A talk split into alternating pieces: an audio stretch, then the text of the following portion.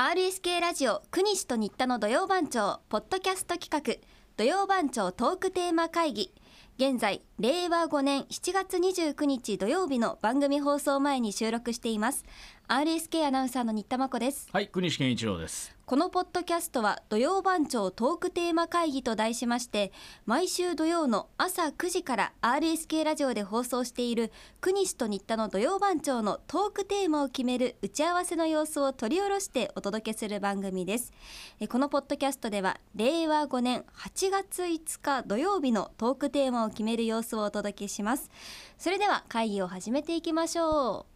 うはい。えー、8月に入りますね。 8月ですいよいよ夏休みも本番。今年はお盆休みは11、12、13のあたりですか。皆さんちょっと休めるのかな。そうですね、うん、で、えーまああー久しぶりにふるさとに帰省するとか、うんね海外旅行行くとかいう方もいらっしゃるんでしょうけどね。うんでまた民族大移動で。 もう JR もねほぼおコロナ禍前の予約数に戻ったなんてね、はいもう去年よりはかなりもう多い、いやーえーそおうで客すさねんのようでございますけどもねえーなんかねあなたはどうですかその新幹線でどっか移動するのか飛行機で移動するのか車なのかあるいはあ自転車なのかあるいは水戸黄門のように歩いていくのーか歩いていくのか あどうでしょうか。ー私そうですね関西圏までとかはもう全然車でも行きますね関西向け車で行くの、はいおー車で行きます車移動好きですねおーでもその大学の時にその東京に住んでた時は、結構飛行機でへあーの岡山行き来してました岡山ね、はいそうか岡山ちょっと羽田はちょっとまあ3時間ぐらいかかりますからね新幹線だと、そうですうねんそれよりはちょっとこうん、うお浜松町からはいモノレールに乗ってそうなんです羽私田あ空の港に行くのがいいとモノレールが好きなんですよモノレールが好きモノレールが好きっていうかあの羽田空港まで行くあのモノレールの景色が好きでおーなんか東京ならではのうんあの高層ビルすいませんけどあの浜松町から羽田行くのに高層ビルというより倉庫だろいやどっ浜ちかって松町じゃなくてえ湾岸湾岸ーっ沿岸と部だろえどこから乗ってるかなは浜松町じゃないのモノレールっ浜て松町かそうえでよも羽田から浜松町までえそ通るこんですよからはあの山手線とか高あ高層マンション高あ層マンションマンションあーはあはあはあねちょっとこうカマンションーブしながはいはらいそはいはいのマンションの近くを通っていって、うんであのー大きな倉庫とか、だんだんねはい、あるじゃないですか。だんだんもうそはのい飛行場に近いような雰囲気になってきますよね。なんかあのーそうですモノレールがなんかワクワクしますねああ多分むあの小学生とか小さい時にその東京行く時にモノレール乗ってう好ん、きだった記憶が今もまだずっと続いてるんだと思います、おーはいそうですか飛行機ねうんまあいいですよね本当空港の雰囲気っていうのはねえ僕好きですけどねあのね、はいあのもう慣れアナウンスが好きですねあのあピンポンパンポンってい うねアナウンスがご登場の皆様みたいなそうそうそうそうそ何う番登場口そうそうへそうそうそうそうお急ぎくださいそうそうね、えー今登場のね受け受付をしておりますみたいなね、はい、でその後英語で言ってね、はいうん、ああいうのは好きですね。ああいいですまねあ別に乗らなくてもあの雰囲気だけ味わいに行くからああもうそうい空う方港もいいらっしゃいるですじゃなよいね。ねあの飛行機見に行くだけとかね、そういう方もいらっしゃいますけどうんうんうね、んまあ、僕はそうですね、まあ、ちょっとねあの飛行場まで距離があるでしょどこも、そうですね。ね広島の方なんて結構大変ですね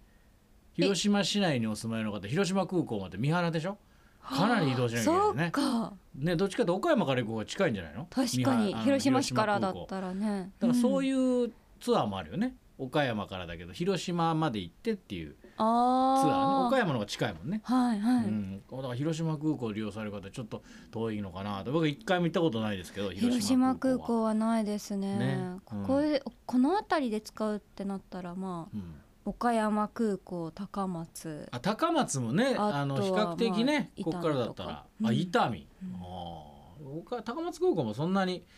ああれだね便によってほら行く場所によっては高松空港から行った方がいいとかねそうなんですよ時間帯そもん高なに変わらない、まあそらちょっとかかるけど、はい。まあそんなものすごく遠い感じはしないねしないですね。高松空港はうね、うんんあーそうですあー前からそのテーマに関係あるかないかわからないんですけど ねこういう話をしないと、まあ、大体あの10分ちょっとぐらいは必要なんですよねこういうのポッドキャス トって、ええそうですね2分や3分であのでもこういうシャンねシャンって決まってしまったら、こういう話の中からテーまマあ、が出てくることもあるかもしれないし、ねいろんなこと決まをったおりいすちゃるんこもと考えながらですねやっていってその着地点を見つけようとしてますけど、はいまあちなみに8月5日っていうのはどんな日ですかあーいきます ちなみにタクシーの日、タクシまあ、今ね移動の話してましたけど8月5日はタクシーのー日だそうで、あーはいえっと、1912年の8月5日東京数屋橋のタクシー自動車株式会社が日本で初めてタクシーの営業を開始したことにちなんで制定された日だそうです。うーんなるほどタクシーね、うんうんタクシータクシー、まあ、時々そのタクシーの日とかでね、はいラジオでもちょっとこう企画があったりしますけどもそうですか、はいタクシーもねお世話になってますけどねううんねんその他どうですかえーっと親子丼の日「おや」で八や「こ」「ご」 「どん親子」意味わ丼かりますはいわかります8月5日のそうやんとこ親親と親子丼はいああも親子う丼それだのけで日すねうんはいそれだけ、えー、他には発酵の日あ8月5日ねおー味噌ななどの発酵食品を製造販売している丸米株式会社が記念日に制定していますうーんあと箱そばの日なんですか箱そば箱そば箱根そば箱根そばうん、箱根そばっていうのがある のうん、みたいですよそうですか でへー箱そばの箱日そばの日ねうーんとあとは山形の花笠祭りがだいたいこの期間うにん、なんか花はそうですかはいあるんですねあるみたいですよあーはい、え他はゴーヤゴーヤの日ー、それ逆じゃないですかね逆なんですけど、うん8月5日に制定された記念日だそうでおすー逆語呂合わせ あ何でもありーですね夏だからね 5月8日じゃちょっとねそうそうそう、まだまできてないから、あ、ちょうど8月上旬くらいまでがゴーヤの旬とされている、うんということも関連してるそううでんす、そうですかやっこの日やっこはい冷ややっことかねああそうね豆腐のまあそれがやっ一この番日語呂合わせとしてはひすんなりとああ入ってきまやっこがねあとパン粉の日ハン コいやいろいろ考えますね皆さんハンコの日ハンコうんハンコ使わなくなってきましたね本当なかなかね今ねもう決算もね決済ももう電子でうんハンコを押さなくてもいいようになってきまして確かうーんさあどうしようか親子丼の日なので、なはいはい親子はどうですか親子親子ですか親子の親子親子で親 子親子丼で親子親子そうねかもう最初のあの空港の話とかが盛り上がったのでうん空港全然空港8月5日関係ないけど空港もちょっと考えたんだけどそんなのいろいろまあまあね個性的な名前の空港とかがねどんどん出てきたりして、うんまあ空港か空港ターミナルターミナルねはいうんあのそうの思い出ね移動なんだ移動空飛行機か飛まあ行機空港まあ休みだけどね休みの前だけどね、うん飛行機空港うーん空港のまあいおもし面白いイベントやったりねしてる空港もあったりしますけど、例えば高松空港だったらうどんの出汁が蛇口ひねったら出てくるとかああ松山空港だったら蛇口ひねったらあのみポかンん酢ジ酒ュがースポンジュースが出てくるというようなイベントやったりねはい桃太郎もあったんじゃないのあのなんか桃ジュース出てこなかったかなおー桃桃私ジそれュース出てこなかったかななんかそんそんななことありましたっけあったようなああったよへーそういうのはあったりねうんしたこともありますけどイベントですよ、はいその蛇口だけですけどねね うんそうねいろんなまあ別に海外の空港もあるからな空港だったそらうですねうんいろんな思い出とかはい飛行機こんな飛行飛行機乗ったとかうんあんな飛行機乗ったとかまあ思い出はあるかもしれませんね皆さんにとって。ねえー空港飛行機飛行の機思い出思いにしますか、うん、あれこれにしますか、うんうん空港、う飛行機のあれこれにしますか、はいあなたは主にはその岡山羽田線ですかそうですね、ううんんうん飛行機乗る多いのはそうですねあー僕はもう思い出といえば、